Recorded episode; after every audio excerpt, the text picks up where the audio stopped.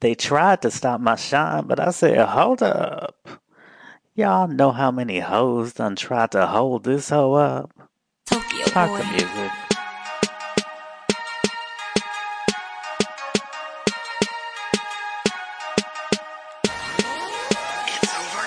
Black boy from DC. Black people raised me. Chocolate city filled dreams. Afro on my head full of dreams. Went out into the world and they doubted me. Insecure thoughts started crowding me. But then I looked back from where I came, and things ain't never been the same.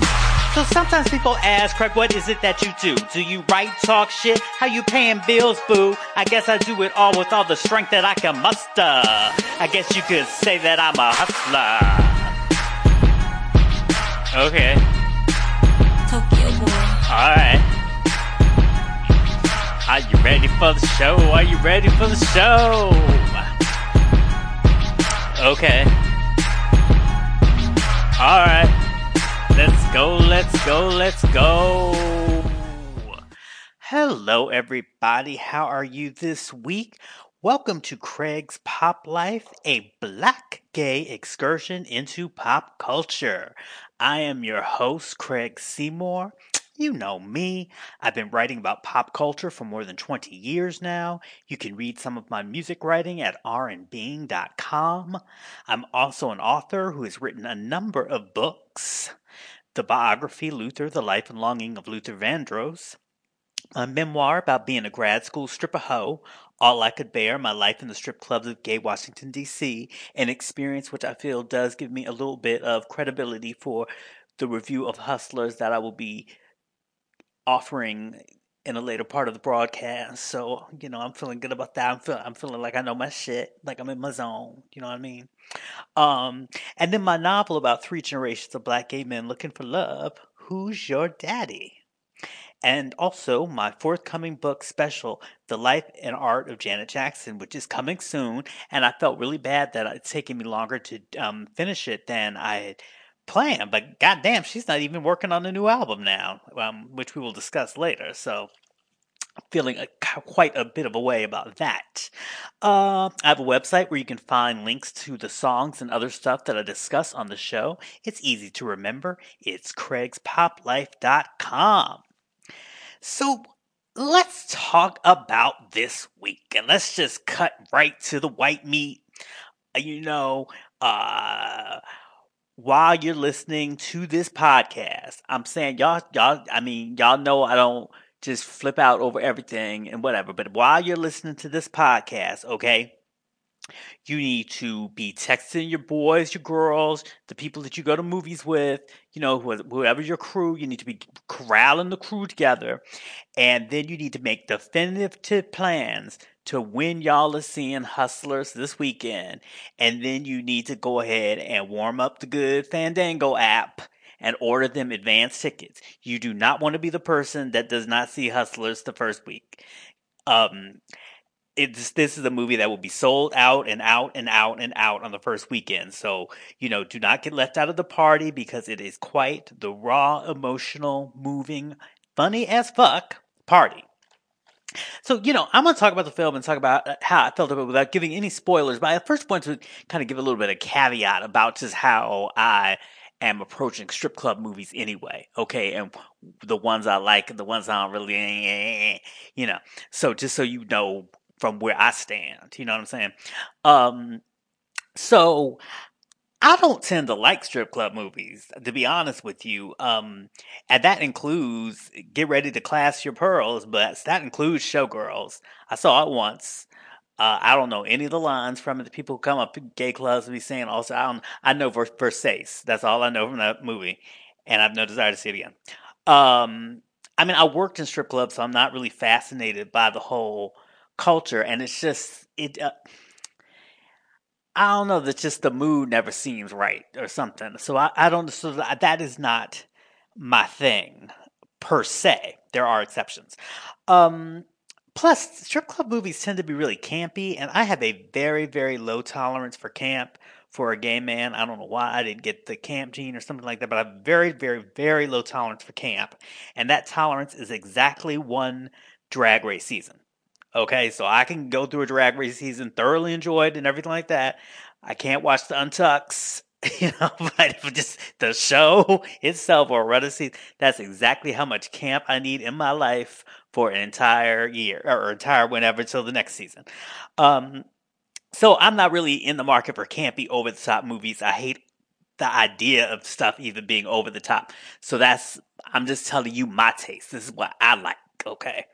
Um in my humble opinion, Magic Mike XXL is the best stripper movie ever made because of the relationships and the intimacy and everything. So that to me is the gold standard of stripper movies, okay?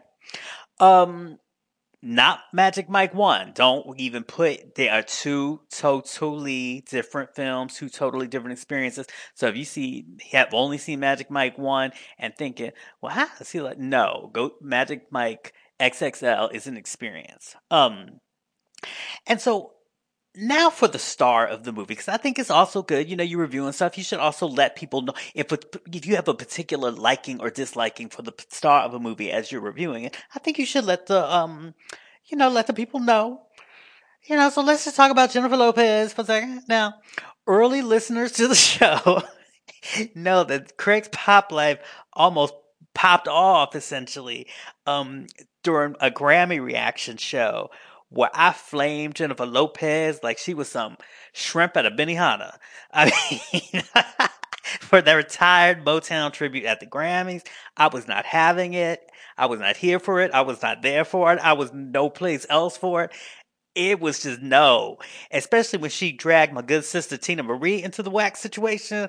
No, no, no, no, no, no, no, no, no. This is what you won't do. Okay.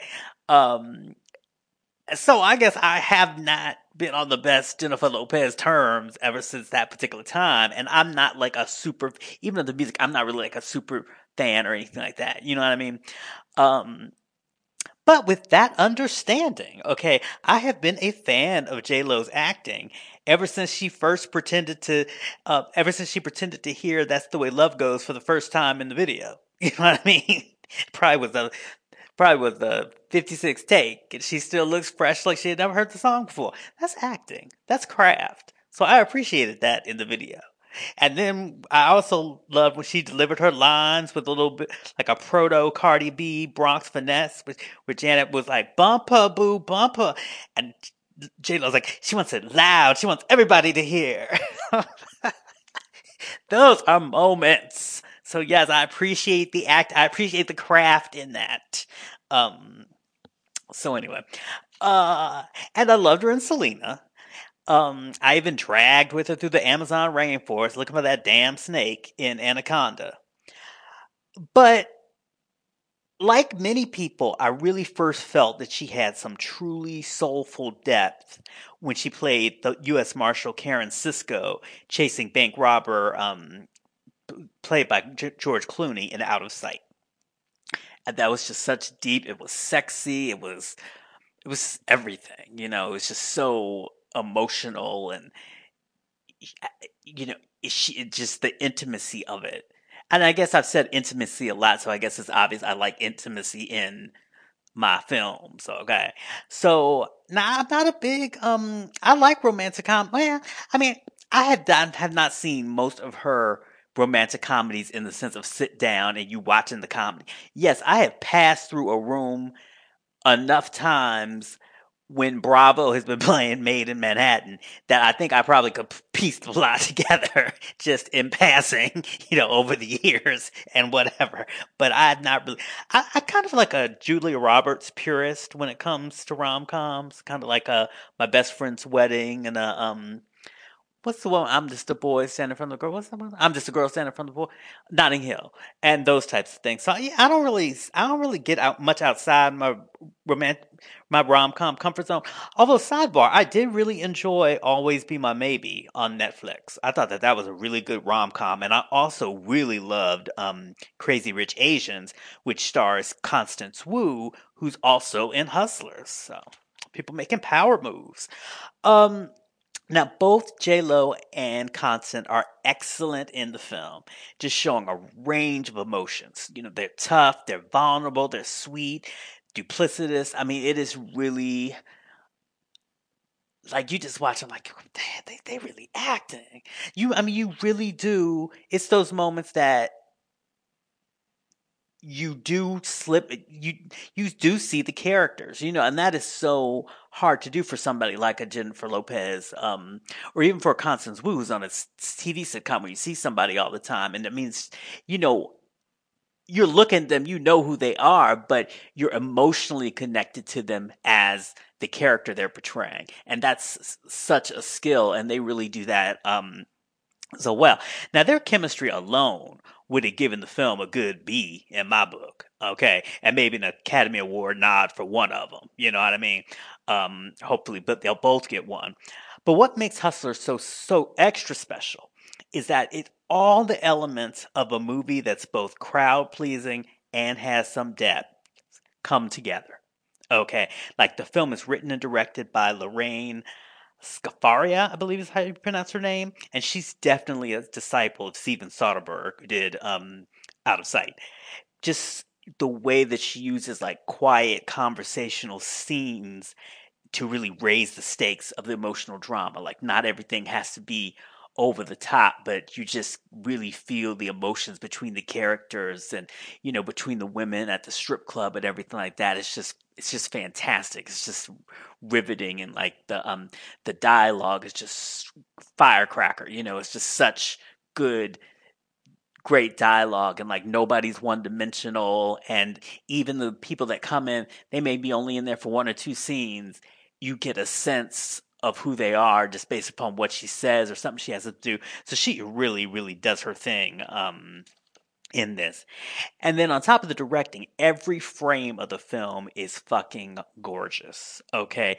And also, you know, not just pretty for pretty's sake, but it really does change and reflects the um, changing moods of the characters and the emotional states of the characters. The cinematographer is the guy, um, Todd Banhazl, I believe is how you pronounce his name, and he directed the "Make You F- Make Me Feel" video for Janelle Monáe, and he's also done some videos for Lorde and Carly Rae Jepsen. So, you know, so I'm saying, so you got that, you got already, you got good acting, good directing, good script, good cinematography. Okay, and if that was not enough, the music is the bad. The it the music is the baddest. Like the music's like the baddest playlist that you would want to have. You know, so many films, so many films are ruined, but for me because it is obviously eh, uh, it is obvious that the people were dancing to one song and then they just dubbed over some other song that must have been cheaper to license or something like that. And people just aren't dancing that, you know, it's just they don't be on beat. Or if, if even if it's on the beat, it's like they're not dancing to that particular part the way that people would dance that part. I hate that kind of stuff. And this is not this. They spent this. They might have spent more on the music than they did on J Lo. I mean, the music is on point, and um, you know, just one little thing that I would suggest. Um, you definitely want to be there on time. Don't be late. Okay, get your plan your day in advance of getting there so you can get there on time. If it's running real close, fuck your popcorn, fuck your jujubes, just get to your damn seat. You will thank me later. Okay. Um, as far as the other actresses, actors, um, all excellent. Like I said, Constance Wu is a, truly a superstar, and I can really see why she's tired of that sitcom because just playing that dowdy mom and like you when I, I only watched the first season of that and I enjoyed it, but it just kind of got tired, you know, in the second season. But seeing what she actually could do, like in um, Crazy Rich Asians and in this film, it's like, okay, I can really see how that role would be very constricting to her because she's very, um, she's, she has much more to her than being a sitcom mom. Like I feel like the perfect sitcom mom, even though she's a Republican, is like Patricia Heaton. I feel she does that well, and I've never seen Patricia Heaton do much more than that. you know, she that's that's her that's her bags. Patricia Heaton is it, and I watched every single I watched every episode, every single uh, middle, of every single season of the middle until the end, and probably had a little teardrop come down my eye when it ended. But because I like Patricia Heaton, like I said, even though she's a Republican, um, and I, I I like her feel, but I don't feel like Patricia Heaton has some great acting chops outside of that where Constance Wu definitely does. So I can see how she would be chafing against that a little bit. Um, also giving strong performances are our new daytime diva Keke Palmer. She's very funny, and um, Lee, uh, Lili Reinhart um, of Riverdale, R.I.P. Bughead. Um, but the cameos also, I mean, like the film's just popping. You know what I mean? The film just popping because the cameos are great. You know, you get Lizzo showing up, Cardi motherfucking B, who gives you everything you'd want from Cardi B being in a stripper movie. Um, so to sum it up, this one's gonna be a classic. Go on and pre-order it. Go get your Ultra 4K edition, whatever the fuck that is. I have no idea. Pre-order the DVD, the Blu-ray, get the digital download, tell your man to the barbershop to be looking out for it. I mean, this is a film that you are going to watch again and again. But you first have to start by seeing it the first time. So like I said, while you listening to me or as soon as you finish, you know, Texas people be like, hey, and you know, don't be, don't be, don't go to this film with shaky ass people. Go to this film with your real peoples, your show up peoples, your be on time peoples. You know what I mean? Like, don't let this be one with your flaky friends. Let them see it whenever they can get their little flaky butts together to see it. But you make you a good plan. Go you with a solid friend. Y'all sit there. Y'all be on time and professional about the movie, and you will have a very good cinematic experience. Um, I was about to say I guarantee. I'm in no position to guarantee anything, but I, I mean, yeah, my credibility is on the line. But really, I, I, um, it has my highest recommendation. I'm definitely going to see it again, um, very very soon. Now, moving on, um, as I was driving to the movie theater, I saw this article pop up on Twitter about Janet um, from the Minneapolis Star Tribune called to Janet Jackson, Minneapolis will always be her home away from home. Oh, isn't that sweet? And I knew instantly what kind of story this was because I worked as the pop music critic at two major newspapers, the Buffalo News and the um, Atlanta Journal Constitution. And for the most part, superstar celebrities ain't trying to get on the phone with no local press. You know what I mean? Like that's you don't even request it.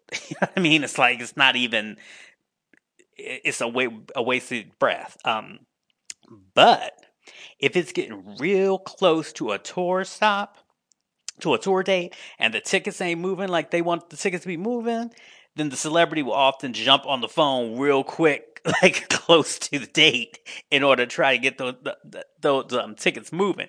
So when I saw that the story was posted today, which is well, it'll be Thursday by the time you hear this, but which is Wednesday, and this show is on Saturday. My assumptions were pretty much confirmed. I knew exactly what was going down. Um, so, you know, basically in this type of story, I wasn't expecting anything breaking news. You know, usually you get like five minutes on the phone and whatever, and what can you ask, you know?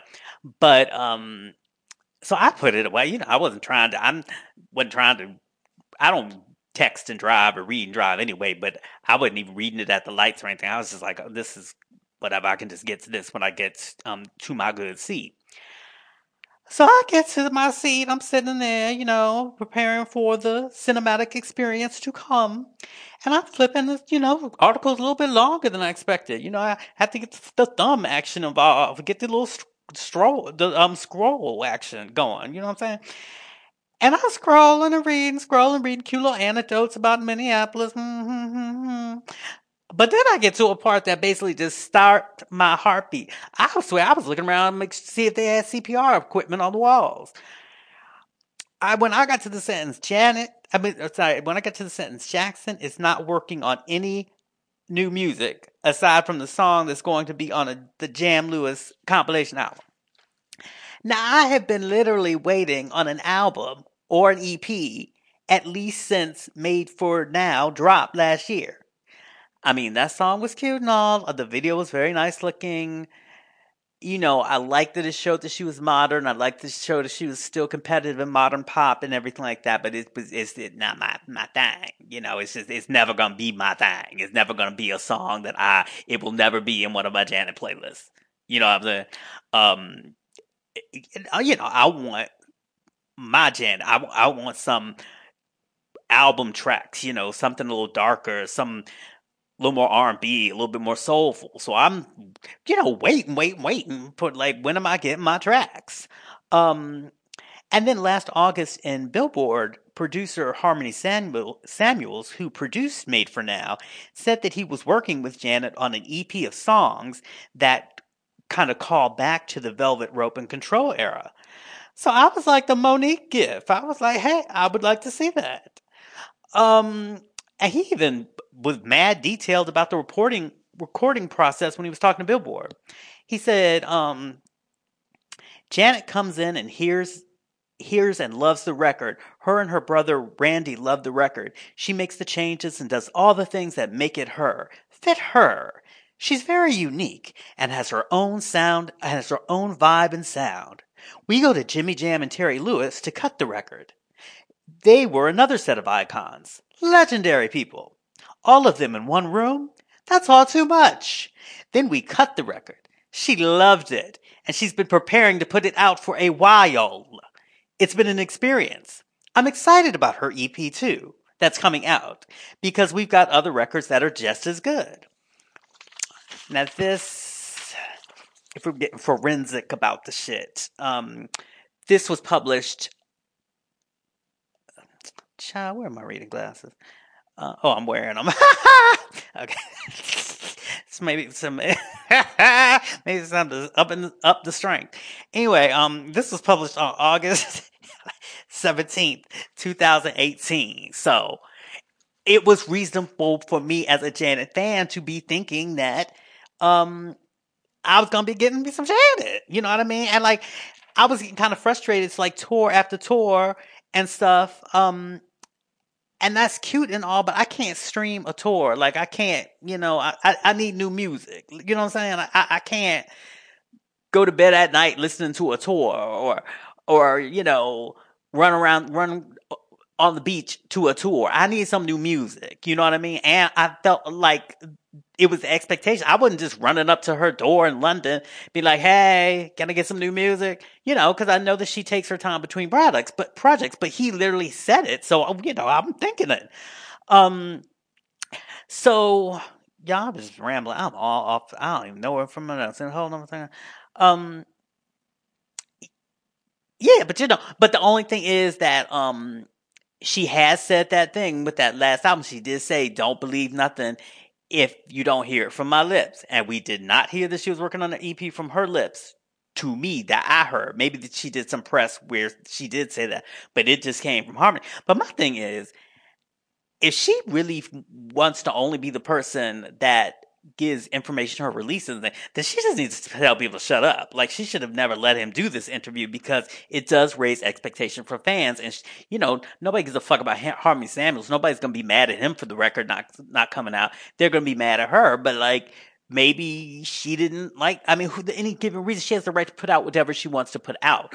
But whenever they're, but you know, at the same time, remember that time that engineer um, leaked something about recording with her, and that was like a year before Unbreakable came out. So I don't know, y'all. I'm just frustrated. I'm just in a different place. It's just in a. It really. If you are a Janet Jackson fan or a fan of anybody real big, you know, or small or just whatever, you're just a fan. Like that experience of going from expecting a new project from them and then to shifting to you ain't getting shit nothing. Not there's nothing on the horizon. You could get your binoculars, look over the horizon, nothing. you know. so um I don't know. That's just, it's, just a weird situation, but in a way, it's not really surprising because this is kind of the third time she's done this. Um, every uh, when she's worked with a producer outside the Jam Lewis camp. I mean, even after Control, she was working with Brian Loren um, briefly, and you know, I don't think I would have wanted any of that. Sounding all like first generation Shanice. Um, then around oh, 2009, she was in the studio with Rodney Jerkins, and those gave us the um, Make Me. Th- those sessions gave us Make Me, but nothing else. And she apparently abandoned those. But then we got the um, amazing spiritual masterpiece, Unbreakable. So who cares about a couple of Rodney dance cuts that we didn't get when we get this magnificent um, fully realized, fully thought out them- thematic album. So I'm fine with that. But, um, you know, and I, I, you know, and now that I'm making peace, you know you go have to go through the stages of grief and whatnot. I mean, I do get the sense that I'm probably we are probably not missing out on all that much that's groundbreaking. If Made for Now was like the indication of what all was to come. I mean, it's cute, but we have other records like that. Just if you need another Made for Now record, just play Together Again remix or something. You know what I'm saying? Like, I feel like I, am I'm, I'm increasingly making peace with the idea because I don't want her to force an album because there's no point in that. We want her to be her and we want to experience her artistry um, in the way that in the way that we're used to experiencing it as a, a kind of fully realized thought. So whatever. I mean, but you know, a lot of it do be making sense now. Honestly, like that she was distracting us with shiny objects. Ooh, look at the vinyl reissues in, in this color and that color. This one changes color from one color to the back. This one don't even have no color. It's clear. You know, they. Was, I was like, damn, they were doing a lot with the vinyl. So yeah, I guess because that was all we was getting. So um, Anyway, um, moving on to something else that happened this week. I went to an event. Um, one of my favorite rappers, Rick Ross, um, was talking about his new memoir. Um, sorry about that, y'all. Hurricanes. I'm sorry, y'all. My allergies are just not playing, and um, I don't know how. That, somebody that's done radio needs to tell me how do they blow their nose and stuff when they um when they're on radio you know, without, um, I guess they play a song or something. But anyway, um, so yeah, so I like, you know, I live in Miami and whatever. So Rick, but I love Rick Ross is like, you know, I think people reduce what makes hip hop good. I think there are a lot of different things that make somebody a good rapper and you don't not each person necessarily has to have all of those things. You know, I think we always assume, oh, whoever's the most lyrical is the one that's the most dope. But it's like, you know, I mean, like nothing gets me as hype as listening to Young Jeezy. Like that just gets, that's just, I don't know, it just does something to my blood. I mean, it maybe it was just living in Atlanta at the time when he was popping and stuff like that, like that Young Jeezy, that, that's right, you know, what? that just gets me hype you know, and nothing makes me feel more like um just sort of like going out and doing it and just making moves and making money moves and just bossing up and just just stuff than listen to Rick Ross. Um and I know he's a controversial figure because of the whole um correction officer pictures that were taken. So let me just get that out of the way just so y'all know it's not all that complicated. Basically, he had dropped out of college and his mama was like, oh, No, you're not lying around here all day long with no job. So, like, many people's mamas have told them in the past, and many people's sons and daughters have had to get up off the goddamn couch and just go find some kind of job. And this is one of the jobs that, you know, he was a big guy. They looking for big guys and correction officers. He knew people, you know, that had been locked up and stuff like that. So he was doing it and then hoping he could turn that into a hustle. You know, we know people bring things in out out of um, jails all day. The thing was, um, he got assigned to a unit that was mostly just dealing with very elderly um, inmates and and the ones that were sick. So he was never really part able to parlay it into anything, and then he quit. But that was basically the whole thing. And I don't see how there's any real discrepancy. Like, oh, he can't be street because he did that. I'm just like just because you're selling drugs, you're still a person. You still scared of your mama. I mean, Big sold drugs, and he, uh, you know, he hid that from his mother for years. You know what I mean? I don't know what she thought she was doing, but he was telling her different things. I mean, so it's like, it's just weird how people, and it's part of the stigmatization of, I think it's related to the stigmatization of black men in a way of like, thinking that just because somebody is, you know, selling drugs, that that makes them more kind of animalistic and just like they that's that super predator myth you know that came in the 90s but i mean no most people are still you know rick ross was scared of his mama so he got his ass up off the couch and got a job and that's all there is to it so whatever. Um so let me see. Here these are just some things from the book that i just found um just some revealing passages that i thought were pretty interesting, and I thought that maybe you would find them interesting as well. So, one of the things I really liked about the book was his body positivity. And he says that all the men from his father's side of the family are a bit heavy. He says, To this day, the Roberts men carry their weight well. I wouldn't even say we're fat. We're just some burly, handsome niggas who smell good.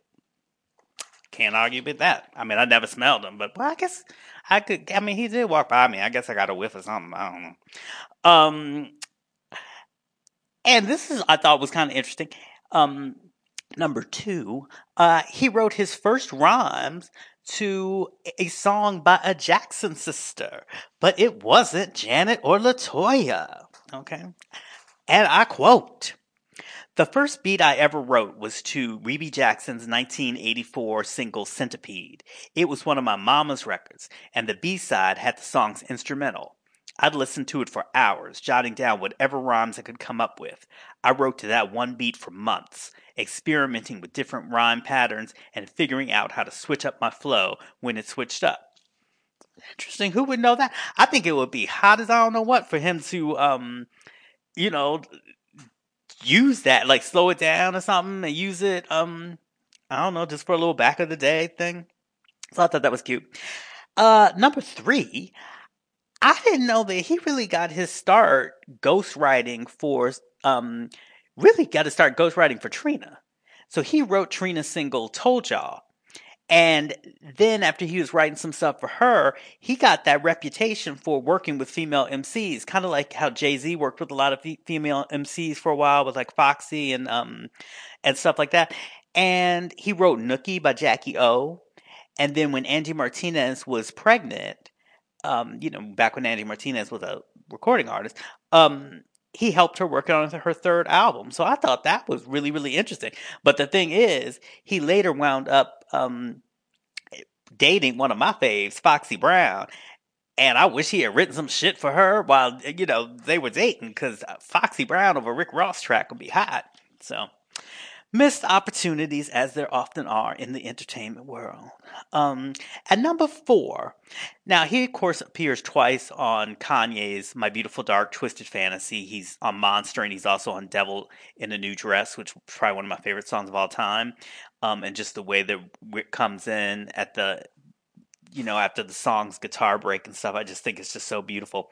But it's funny, he in the book he includes the rules that Kanye had in the studio because Kanye basically flew everybody. This was after the Taylor Swift thing, um, where he, you know, was gonna let Taylor finish, but Beyonce has the best video of all time. So to get away from all the backlash, he went to Hawaii, and all the people that he wanted to work with, he flew them to Hawaii, like people like Nicki and all that kind of stuff. So there were studio rules, though. So these are the Kanye studio rules um, for my beautiful dark twisted fantasy. No tweeting. No hipster hats. All laptops on mute. Just shut the fuck up sometimes. No tweeting, please. Thank you. No blogging. No negative blog viewing. Don't tell anyone anything about anything we're doing. Exclamation point. No lacking focus while music is being played or music is being made. Total focus on this project in all studios. No acoustic guitar in the studio. It's weird. No pictures. So, just a little glimpse into the mind of Yeezy at that particular time. Um, but you know, as much as I enjoyed the book, which is a really short read, I mean, you know, you could if you if you started it on your commute to work, you probably finish it by the time you got home, or maybe you have a few more pages, have a glass of wine, and you know, be finished it. But I, I enjoyed it. Um, but I really did like the Q and A that he did with um, Nori. There were some very inspirational parts where he talks about some of his goals um, for the book and just really get some insights into not only his success but just the nature of success um, in general. So I'm just going to play a couple of clips and talk about them for a bit. So here we go. That's dope. So let's get let's get into the, uh, a little bit more of the book. Is because you know, it's like I, like we said earlier, like I said earlier, is the things that you, you you you didn't say. So what do we want from these, these not just Miami kids? What do we want kids or people to get from this memoir, this this, this excellent black literature? What what are they? What are, what are the main thing you want them to leave? First and foremost, I just want all the youngsters to know that you can be an author. Yeah, I you to know that. Author. Author. You know, that's something nobody never told me we could do. They never told me we could write films. They never told me we could write scripts. They never told us that we could direct films. They never told us all these different things. It's a lot of different things you just have to realize later on. And a lot of times we need to put this in their face even younger than that. You know what I mm-hmm. mean? And it's the conversations we need to be having on some straight, on some straight shit. Yeah, and I feel that because, like I was saying, you know, on the intro, I didn't know anybody that ever written a book when I was coming up, you know, what that was or the possibility or anything, or that even my experiences as a black boy would, um, you know, or a, be, who would become a black man, that that would ever be something that would get between two pages. I mean, two not two pages, two covers. But I mean, obviously, my, my pa- parents' house. I mean, was, there were black books everywhere, but it was kind of like no pad that that was something else. It was it was kind of like the equivalent of TV. You can watch TV all day long. You have no idea how to get on the TV. Do you see what I mean? So, um, I, I liked what he had to say about um the writers there. Now, this is another thing that I really thought was um insightful that he said. You know, it's just the fact that uh, your dreams have really come true. You know what I'm saying? And me coming up in Miami, I always wanted to make it, you know, whenever I had the opportunity to let the little homies know that I was never the genius. I was in the back of the class not because that's what the cool motherfucker said, but really, I didn't know the math answers. I'm gonna keep it real. And I've been around the world and I've still never had to use pre-algebra in my.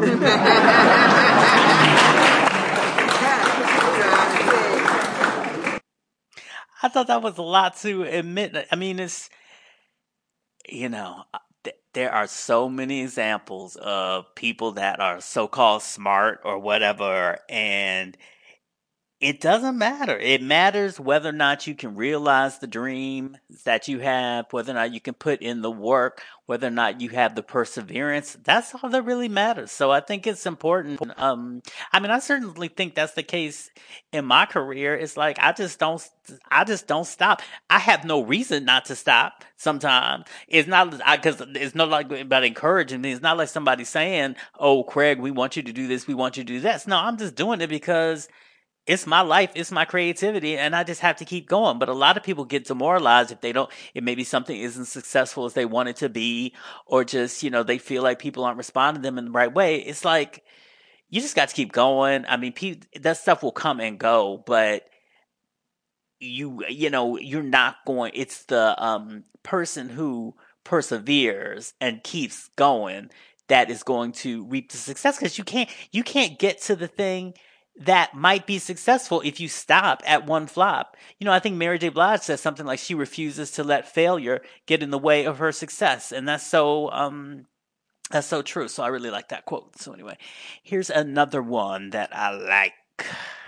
Because, you know, so, some people just see the beginning of the marathon and the end of the marathon. They don't see what happens in between. They don't see, they don't hear the, the, the stories of, humble beginnings like And that's and, and that's what I try to explain sometimes because when somebody paid Rick Ross to come to an event, it's for 30 minutes or an hour for the most, and they want to hear Rick Ross perform or maybe discuss uh, how does he win.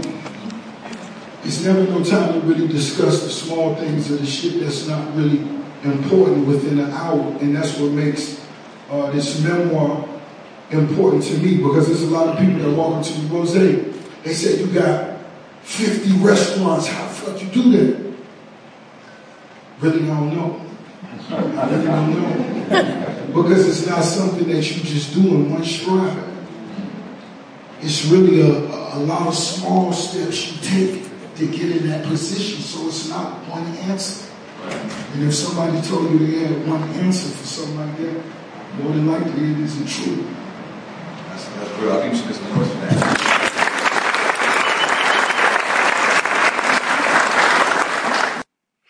I could really relate to that because I mean I get that a lot in that I am perceived, I think, by people and I mean even by myself. Like I don't think I'm the most I'm not the most organized person in the world. I'm not the most hardest working person in the world. I consider myself very lazy. Um sometimes I'm not lazy, but I just like because I just like my rest. It's my my life, my right to stay in bed for twelve hours if I want to. You know. But um I'm I would never think if looking from the outside, I would never think, oh, this is the person that has written multiple books and you know has done these podcasts and had a photography career and all that kind of stuff. I could never look on the outside and think that that was me because I don't. I would think that you would have to be really organized and um, sort of focused to achieve those things. But the simple fact is, I just do things and years pass by and it's like this thing is just done. You know, I mean, things take a long time, but then they are out and then time kind of stops with it and then you just go on to the next thing and the next thing and people still discover things. You know, I wrote Luther for the first the first draft of Luther back in 2003. People are still discovering it. And that's fantastic. You know, so I just I always just think like if you just do something and keep doing it, you will achieve what you want to achieve. The point is just not to stop. And I also think to be conscious about you know, I'm always very conscious about working and not working in terms of I'll have a schedule for when I want to work and when I want to work. But if a zillion things are going on, then I will let myself not work as opposed to being so stressed out about that where I know I wouldn't be productive. Because I think it's those times that you get it's it's the frustration that makes you stop I think. And it's that feeling of oh I wish I would have been further along and so I'm I just feel bad about the project so I just don't even want to um, think about it so I'm going to go have a drink you know what I mean? That's the kind of thing. The biggest thing for me in terms of perseverance uh, and you know and doing an entire artistic project or any kind of long-term project is just the number one thing is learning to forgive yourself. Because yes you could always do more on it you could have always done more on it the point is you're there now and you're doing what you can do now and you have to accept in that moment Otherwise, it becomes this thing that you feel shame about, so you don't want to um, work on it, and then it just compiles, and then you never do it. So, a little bit of a little bit of Craig um, riffing on what Ross said, but you know it is what it is. And lastly, I think this is my favorite um, quote that he said. So another thing that I, I, I um, read or, or, heard is like you've been working on music. This was like even ten years before even hustling. Like people right. just people just see the success of hustling and they just base it on that. Right. Like how how how important it is to never quit. You know what I'm saying? That's the key to the, the, the whole dream. It's mm never giving up. mm Because that's really how somebody else succeeds. As soon as you quit the race. You know what I'm saying? And it was always just one of those things that when I started writing songs and writing raps, everybody around me was much better than me. But they just didn't work as hard as I did and as long as I did. You know what I'm saying? My homies could be doing whatever it is going on. And in the middle of that, I would be writing record, coming up with something. And, you know, of course, it took me 15 years to get on. But when I got on, I just wouldn't stop. Mm. So really, when I, when I thought I was suffering, I really was preparing myself for greatness.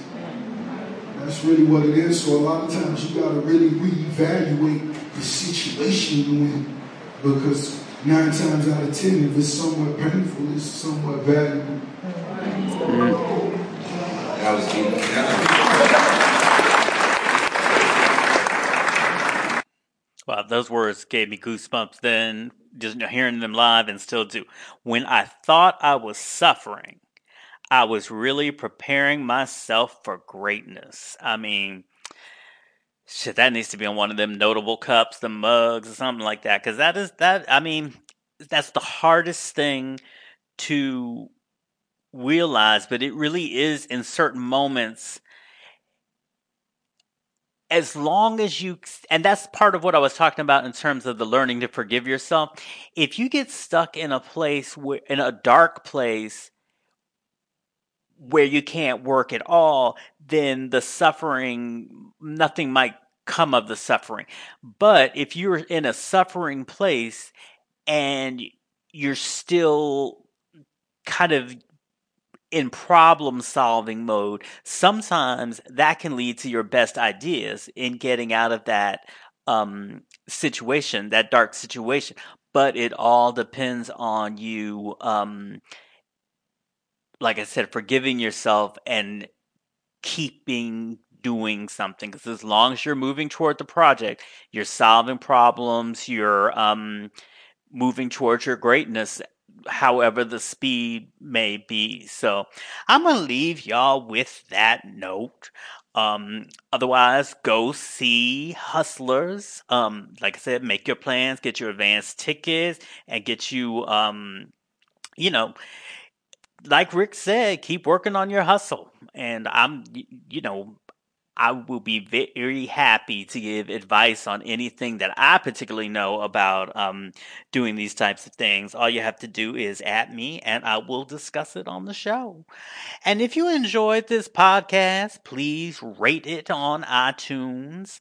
Um, it's very simply to simple to do. You don't have to write nothing. You just have to push the number of stars.